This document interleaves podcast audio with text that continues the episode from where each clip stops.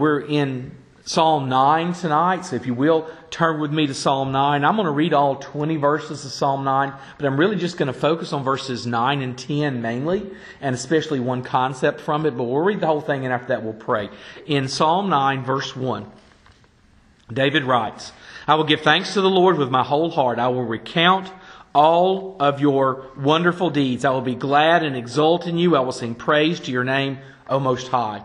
When my enemies turn back, they stumble and perish before your presence, for you have maintained my just cause. You have sat on the throne giving righteous judgment. You have rebuked the nations. You have made the wicked perish. You have blotted out their name forever and ever. The enemy came to an end in everlasting ruins. Their cities you rooted out. Their memory of them has perished. But the Lord sits enthroned forever. He has established his throne for justice, and he judges the world with righteousness. He judges the peoples with unrighteousness. The Lord is a stronghold for the oppressed, a stronghold in times of trouble. And those who know your name put their trust in you. Oh, for you, O Lord, have not forsaken those who seek you. Sing praises to the Lord who sits enthroned in Zion. Tell among the peoples his deeds. For he who avenges blood is mindful of them. He does not forget the cry of the afflicted. Be gracious to me, O Lord. See my affliction from those who hate me. O you who lift me up from the gates of death, that I may recount all your praises, that in the gates of the daughter of Zion I may rejoice in your salvation. The nations have sunk in the pit that they made, in the net that they hid. Their own foot has been caught. The Lord has made himself known. He has executed judgment. The wicked are snared in the work of their own hands. The wicked shall return to Sheol, all the nations that forget God. For the needy shall not be, shall not always be forgotten, and the hope of the poor shall not perish forever. Arise, O Lord, let not man prevail, let the nations be judged before you. Put them in fear, O Lord, let the nations know that they are but men. Let's pray together. Father God, I thank you for the opportunity to come, Father, and to uh, be able to preach your word tonight. I pray, Father God, as we study through Psalm 9, that you will guide my heart, Father. I pray, God, that, that all the deliberations this afternoon, all the seeking of you, Father God, was pointed in exactly the direction that you wanted it, Father, and that I am pursuing this, God, as you have instructed my heart, that I'm being faithful and obedient, Father God, and then your people can hear and be faithful and obedient themselves, Father. I pray for those, Lord, everyone who hears tonight, Father God, for anyone who does not know you as Lord and Savior, Father God, I pray that their hearts are made tender, Father, that they are guided, God, to the truth by your very hand, Father God, and that, you will enable their belief tonight, Father. We thank you, God, for the, for the gift of the gospel, Father God, for the gift of Jesus Christ, whose precious blood, Father God, takes away our sins. We ask, Father God, your mercy in this time of crisis. We pray, Father God, that in the midst of a global pandemic, Father God, that you are no less brilliant, Father God, to us. That your will and your way, Father God, is no less uh, pure to us, Father God, and that we desire to see it done, Father God, in the face of everything we that we um, are. Uh, that every obstacle that we have today, Father God, I pray, Lord, that we will seek out your will and your purpose, God. We thank you for the gift of Christ, God, more than anything else. We thank you, Lord, for, for a son, Father God, who died in our stead. In the name of Christ, I pray, Lord. Amen. So uh, let's talk about that one concept, the idea of the fact that uh, that the scriptures record here in verse ten, um, "O Lord, uh, that, that you, O Lord, have not forsaken those who seek you." What does it mean to be unforsaken, or specifically, what does it mean that our God will never forsake us? Because that's the question at hand today. Now, look, um, I, I, traced that. I, I, looked at some other passages. In Hebrews chapter 13 and verse 5, the writer equates the steadfast love and acceptance of the Lord with our attitude toward material things. The author writes, he says, Keep your life free from love of money and be content with what you have. For he said, I will never leave you nor forsake you. So as, as I looked at that and I said to myself, that can't be the only reason. I mean, it, it doesn't, it's not that a freedom from, say, materialism isn't a, isn't a, a gospel truth that needs to be uh, delineated because it is a gospel truth and we need to cling to it. Uh, the writer of Hebrews wasn't mistaken. The, the Bible isn't full of errors like that. Now, there's just a joke or something that should be taken lightly. It is something epic because God included it within the pages of Scripture. So it, it benefits us to go back and say, well, God, how are you putting these things together? Um, how are you, uh, God, how are you dealing with materialism in the face of the fact that, that you've declared to us you'll never leave us nor forsake us? Um, the standard that Christ will neither leave us nor forsake us demonstrates the everlasting depth of the love of the Savior. That's his statement on His love, if we want to understand what it means that God loves us and that He'll never leave us nor forsake us. Now, as I started to think about that, I said, well, what does that, how does that affect me? How does that, how does that make me a, a stronger believer? What am I supposed to use this information to do? And then I thought to myself, and, and really it's, it's not a brilliant type of revelation or anything like that, but it was one of those things, brothers, that I, I looked at myself and I said, okay, so when I'm tempted, it should occur to my mind that God has promised He'll never leave me nor forsake me. It doesn't mean that I pursue temptation. It means that I have cause to pause in the middle of every temptation because God has declared this everlasting love that He has for me. Which means that I'm loving the kind of God that is never going to leave me nor forsake me. So therefore, in the face of temptation to sin, my response should not be to test that God, but to be drawn closer to that God. In the very same way that we would declare our love to another and we might uh, give the implication that we can be trusted with a, with a secret. We can be trusted with, with the, the confession of a heart. What we're saying to them is, is that you can now confess your, your deepest and darkest to me. You can trust me. Now, that also says that you can trust me in other avenues. Because you can trust me with, with your deepest, darkest confession, it means that also you can trust me to help to meet your needs, to keep you safe. You can help me to meet your, uh, to be there for you emotionally. So I, as I looked at it, I just wanted to compare it to other instances. And I said, um, so, why should we lay up for ourselves treasures in heaven where neither moth nor rust destroy, where thieves do not break in and steal, as our Lord commands in Matthew uh, 6, verse 20? Uh, why stay focused on matters above and not matters below, as Paul commands in Colossians 3 2? Set your minds on things that are above, not on things that are on earth. Or why follow Jesus' words in Luke 9, 23, which says, If anyone would come after me, let him deny himself and take up his cross daily and follow me.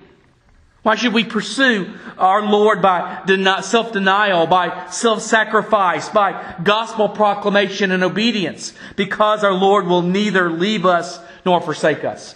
Why do all of these things that require, to be honest with you, a great deal of effort on our part? It takes a, a, great deal of effort on my part to stay focused on earthly things, to not store up earthly things, to trust the commands of God. It takes effort on our part to not go along with the crowd. While we've been given new proclivities and we've been given new hearts and new desires, all these things are new, we still battle against the flesh.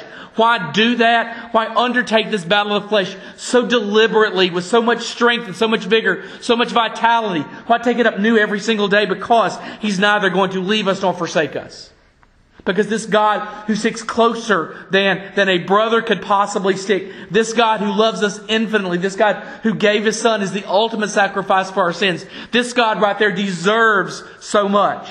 He deserves for me to carry out His commands to the best of, of, of my ability to seek a perfect kind of obedience to His commands. Why? Because He's neither going to leave me nor forsake me. Because He's infinitely faithful and eternally loving. Because He has stood by us when we were most broken by our own sin and vulnerable to the desires of the world. Because our failing practice of the eternal faith reflects our lack of intellect, our lack of conviction, and our lack of strength. Simply put, we should seek Him because even though we're absolutely terrible at seeking Him, we are terrible, Brother Brian, at pursuing Him. We are the most broken and the worst kind of followers it can be. We pursue Him. Why? Because He's neither going to leave us for, nor forsake us.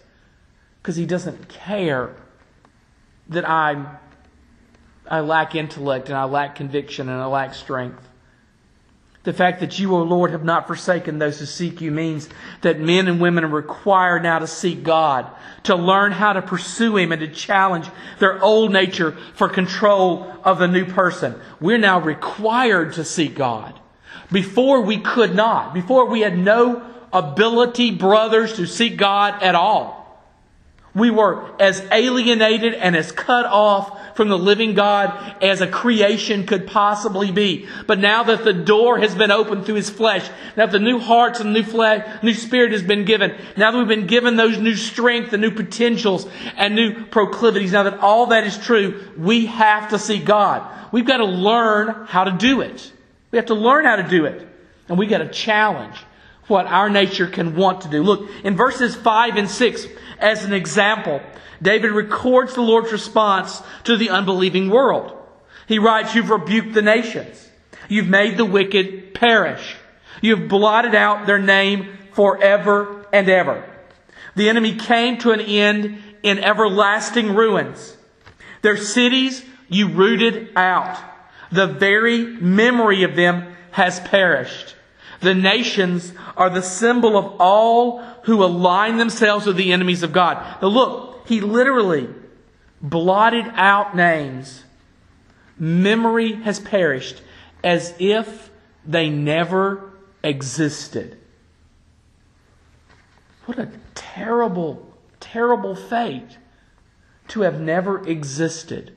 Not to have uh, somehow magically avoided the suffering of this world as if your life was snuffed out before it even began, but to live this life, to struggle through this life, to have some accomplishments, even though they are grounded in our flesh, Brother Brian, and bringing no glory to God. They are the accomplishments of the lost man and not the saved man. Despite all of that, it still feels like an utter tragedy to look at the end of that time and have no marker, have no monument a name that's been blotted out, a memory that's been washed away.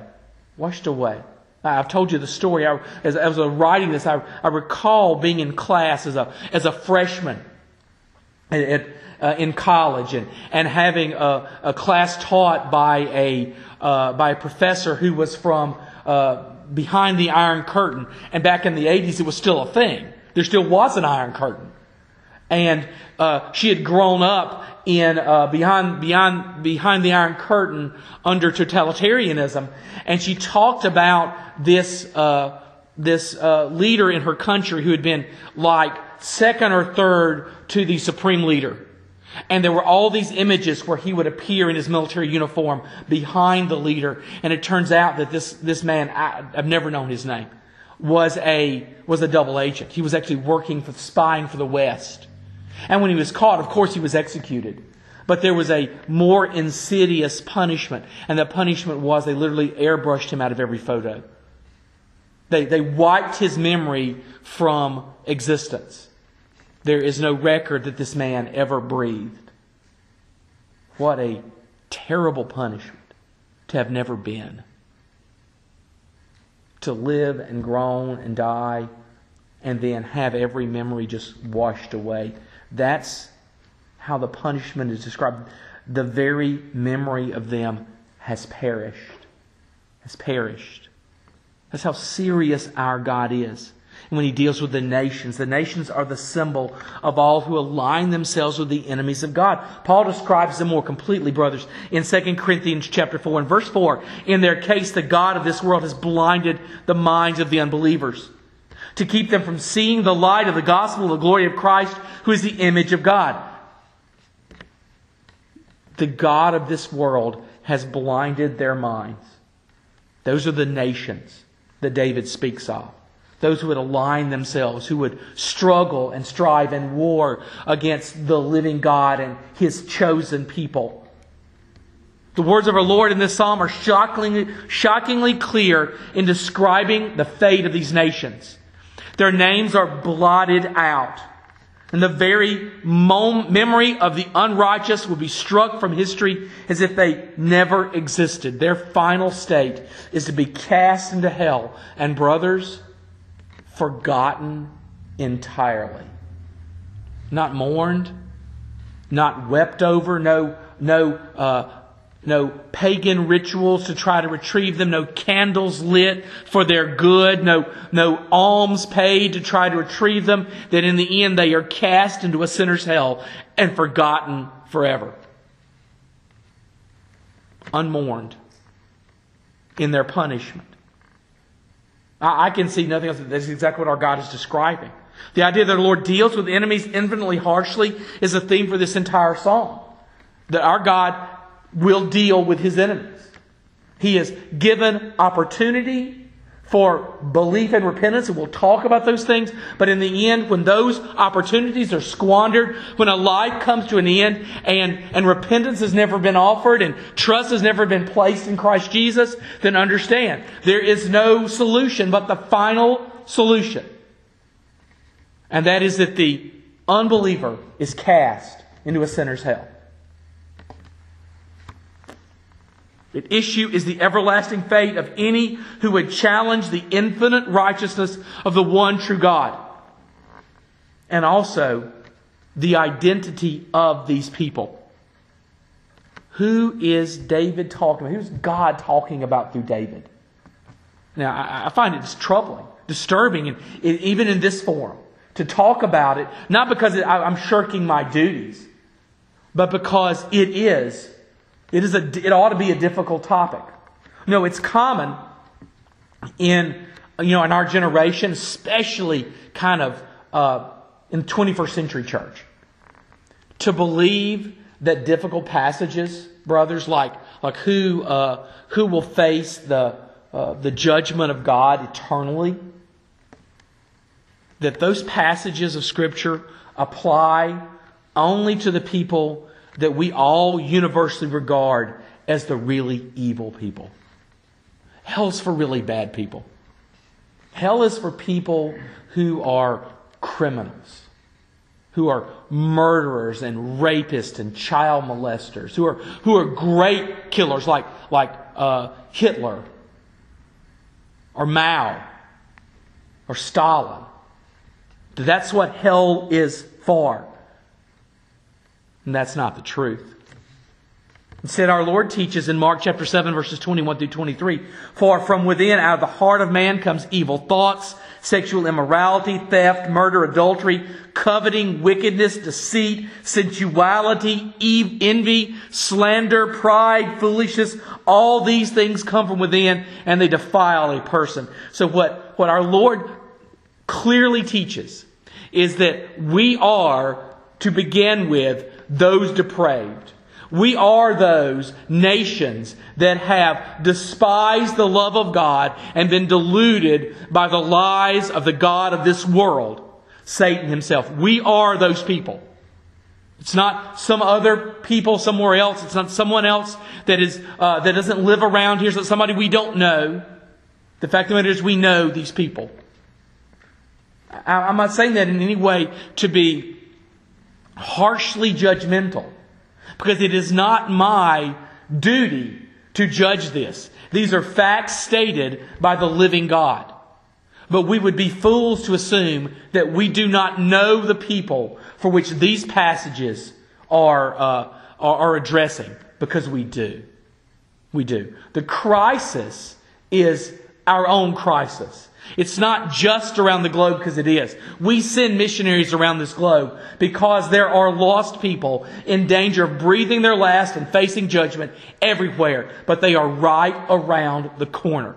Right around the corner. Because it's every one of us. We are born with this. This is born into us. R.C. Sproul explained it best. He said, Nobody's born into this world a child of the family of God. Nobody. Not one single person is born a child of the family of God. We are born as children of wrath. The only way we enter into the family of God is by adoption. And that adoption occurs when we are united to God's only begotten Son by faith. When by faith we are united with Christ, we are then adopted into family of whom, into that family of whom Christ is the firstborn. We are born dark, lost, twisted, wicked. It's how we are born. It comes out at such an early age. We talked about before. We don't have to teach our children to be possessive. We don't have to teach them to be materialistic. We don't have to teach them to be self centered. They learn this on their own because it dwells in their hearts. They start out so tender and so sweet. And we can fool ourselves into thinking they'll stay like that forever, but they don't, do they? You know, They don't have to go to school, Brother Kyle, to learn how to hit, do they? They may go to school and teach everybody else how to hit, right? They don't have to go to school to learn how to talk back, do they? They've learned how to talk back before they ever go. Because within us are dark, twisted, wicked hearts. Wicked hearts. And only faith, which unites us with Christ, can rescue our souls from what the scriptures call that outer darkness, which is the rightful place for those who reject the unforsaken nature of the gospel and embrace the world. It's the only place. Now, look, the response of the loving and infinite Savior is to do time and again what men and women are able to do on their own. See, there's really the measure here is that, that, that God spends uh, so much time, 20 verses in Psalm 9, laying out how he tends to judge enemies. And, and time and again, he declares within it, especially in verses 9 and 10, this notion that, that he will not forsake those who seek him. And now what we have to do is talk about how men and women can be converted from one who, Brother Brian, never seeks God into someone who does seek God. From someone who seeks only the world and its riches and its form of righteousness to someone who's going to seek God and His riches, which are, and His righteousness, which are infinite and eternal. How does that transformation take place? And the, the issue here is not just that we are that broken and that wicked, but that we are that broken and that wicked, and we are unable to help ourselves. We are that broken and that wicked, and so debauched and so twisted and so black that there's no way that we will see God, and that is exactly what God's Word says. We cannot respond to the Father's love in any fashion which is acceptable to Him. We, we've talked, and it's one of those strange things that we say in the Bible Belt about accepting God. But the reality is, our struggle is not in accepting Him. We've never found Him acceptable, and neither has He ever found us acceptable. It is only by the blood of His Son that He finds us acceptable. It is only by the, the completed work of Christ Jesus on the cross that He finds us acceptable. It's only by the washing and regeneration of, of the Word that He finds us acceptable. God transforms us into someone who can be accepted by God. Paul explains in Romans 3 10 through 12 None is righteous, no, not one. No one understands. No one seeks for God. All have turned aside. Together they have become worthless. No one does good, not even one. No one does good, not even one. No one turns aside. No one seeks God. So if the ones who seek God are never forsaken, but yet no one seeks God, it means we are all forsaken and not unforsaken. And we've got a real problem. Without the direct intervention of God, the incompetence of the lost soul overwhelms it, making it unable to respond to the Lord in any substantive fashion. Praise God, it's not the end of the story. Praise God that when we are unable to help ourselves, He helps us. Praise God that when we are Ruth and forsaken by the world, lost and alone, that Boaz has no reason looks across the field and beckons to us. Praise God. Praise God that we are redeemed when we don't have a kinsman redeemer. Praise God that He cries out to us and that we don't cry out to Him. The Lord's reaction to our inability is His direct action on behalf of the lost. And I think it takes two forms. I'm going, to go through both of them briefly. One, He sent His Son to die for our sins and to make the gospel possible. And two, He virt- spiritually guides us to His everlasting freedom. So one, He sent His Son to die in our place, substitutionary atonement, to pay the price for our sins. And two, He takes over and guides us to Himself. You and I can go out and we can share the gospel and we can be as thorough with it and complete with it as possible. But the reality is this is that I can't guide anyone to the cross. I can't lead anyone there. Because I don't have to. Because it's God that guides people to the cross, and it's God who leads people to the cross, not me. I could never have found the cross myself if it had not been for God leading me. Zechariah's prayer in the book of Luke outlines the work of Christ Jesus, God the Son, in coming to the earth when it says in Luke 1, 77 through 79, to give knowledge of salvation to his people in the forgiveness of their sins because of the tender mercy of our God, whereby the sunrise shall visit us from on high, to give light to those who sit in darkness and the shadow of death, to guide our feet into the way of peace. The discrepancies in our souls and our natures are dealt with by Christ on his coming. Christ comes and brings knowledge of salvation, which includes repentance and forgiveness of sins based on the tender mercy of God. God is merciful. He has no reason to be. He loves us so much that His mercy is His response to the lost state of the world. He is merciful. Tender mercy motivated God to bring knowledge of salvation and repentance and forgiveness to this world. Bringing with Him the sunrise from on high, the light of the gospel of Jesus Christ and what does it do? That powerful light that is the gospel of Jesus Christ, it illuminates the murky depths of the human heart. It leaves no stone unturned in the stoniest of hearts. It will not allow us to just pass by. It shines the bright light in the murky depths of that human heart in which the seed of sin and death germinates.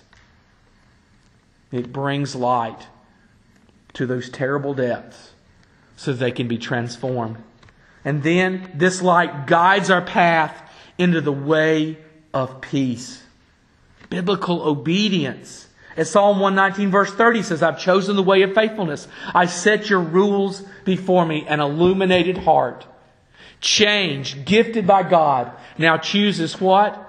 The way of faithfulness chooses to set the rules of God before us. Because once again, the, the biblical reaction to the life of Christ being given, being traded for a the flawed and broken life of a hell-bound human is a life for a life. Because He gave His life and now I give my life back. He gave His life to me and now I give my life back to Him in obedience. That is just and that is fair. That's what we give. As stated above, the Lord then acts on our hearts to the gospel to free us from sin.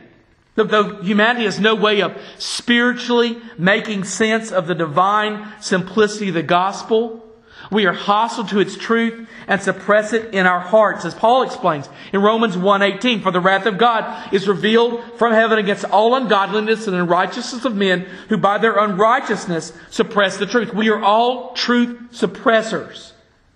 God has to act, or I will always hold down the truth in my life. And how does he act? In the book of Isaiah, in verse in chapter 42, verse 16, he says this. The prophet, um, uh, I'll, I'll come in first. The prophet characterizes the reaction of the Lord on behalf of the dire condition of his chosen people by saying, And I will lead the blind in a way they do not know. We're as blind as we can be. And what does God do? He takes our hand. In paths that they have not known, I will guide them in my own home where I'm familiar. If struck blind, maybe I could find my way around because I know where everything is. But as a blind man, an unfamiliar territory, I am helpless and I am hopeless. God's response to the fact that my heart suppresses the truth. God's response to the fact that my debauched heart refuses to cry out in mercy and refuses to admit my sin and confess my sin. God's response to all that is to take the hand of the blind man. Take the hand of the blind man and lead them on paths that they have not known. He says, I will turn the darkness before them into light. He'll illuminate everything. The rough places into level ground. These are the things that I do, and I do not forsake them. If you're caught in the snares of bondage to your sin, then Jesus, then the will of Jesus guides the way today. And the power of God, the Holy Spirit, will enable you to blindly walk the right path. A path you could never choose on your own. A path you can't even see or recognize on your own. God will lead you to. He'll turn the midnight of your soul into broad daylight and the rockiest crags into the smoothest, safest ground. Our Lord does this because you're not forsaken, but you're claimed. There's the difference. I was once forsaken. You were once forsaken. In your sin, lost and bound for hell. And God, out of the midst of the fire, claimed us, redeemed us, justified us. He saved us. Claimed by God for His purpose, by the power of the gospel, and through the finished work of Christ on the cross. And all I can say to close today is obey His call and be saved. Allow Christ to illuminate the path, to lead your blind soul by the hand, and to show you a new life in His goodness. Let's pray. Father God, I thank you for the opportunity to come and to preach. And I pray, Father God, that I've done what I was called to do. I thank you, God, for the for, for Psalm 9, Father. I thank you, Father God, for allowing us to meet. And Father God, I pray that anyone who hears this, God, they could hear the, the blessing, Father God, of the gospel. They could surrender their hearts to it, Father God. They could put aside any oppor- any hope of helping themselves, Father. And in their absolute incompetence, throw themselves on the mercy of the one true and living God. We know, Father God, that Christ has come, that He has died, and He reigns now, Father God. And he, he beckons, God, those who are His to come and be saved. We ask you, please, God, now to bless us. In the name of Christ, I pray. Amen.